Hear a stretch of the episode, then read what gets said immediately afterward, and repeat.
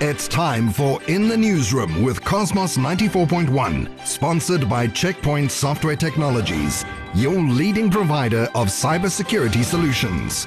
The fuel price increase could not have come at a worse time for Namibian agriculture. Not only is the diesel price up by 70 cents a litre, Torrid news for agronomy this time of the year. The needs of livestock farmers, which includes medicines, leeks and supplements, which are imported from South Africa, will also be impacted. The NAU chief, Ruli Venter, chats to in the newsroom. Ek dink die verhoging in brandstofpryse is is 'n klein deeltjie van die hele verhoging in die totale insetkoste van landbouproduksie wat in die afgelope jaar besig is om te gebeur. Ek kan miskien noem kunsmispryse vir aanplanting van akkerbouprodukte soos mielies is is deur die dak. Uh, kuns die insetkoste is baie baie geweldig gestyg sedert laas jaar. Dieselfde is besig om te gebeur met lekpryse vir die veebedryf. Dit sluit in fosfaat wat benodig word in Namibië. Dit sluit in urium wat basies verdubbel het van laas jaar af en dan laastens is dit brandstofpryse wat seker nou die hoogste gaan wees ooit in terme van van insetkoste.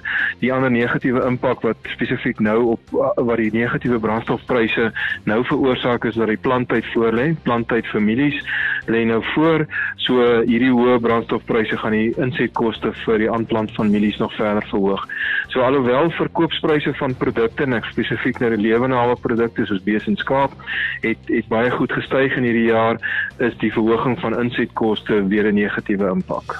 That was in the newsroom with Cosmos 94.1 and Checkpoint Software Technologies. Stay tuned for the next edition, brought to you in partnership with Checkpoint Software Technologies, your leading provider of cybersecurity solutions distributed by Westcon, a leading value-added distributor of technology and communication solutions.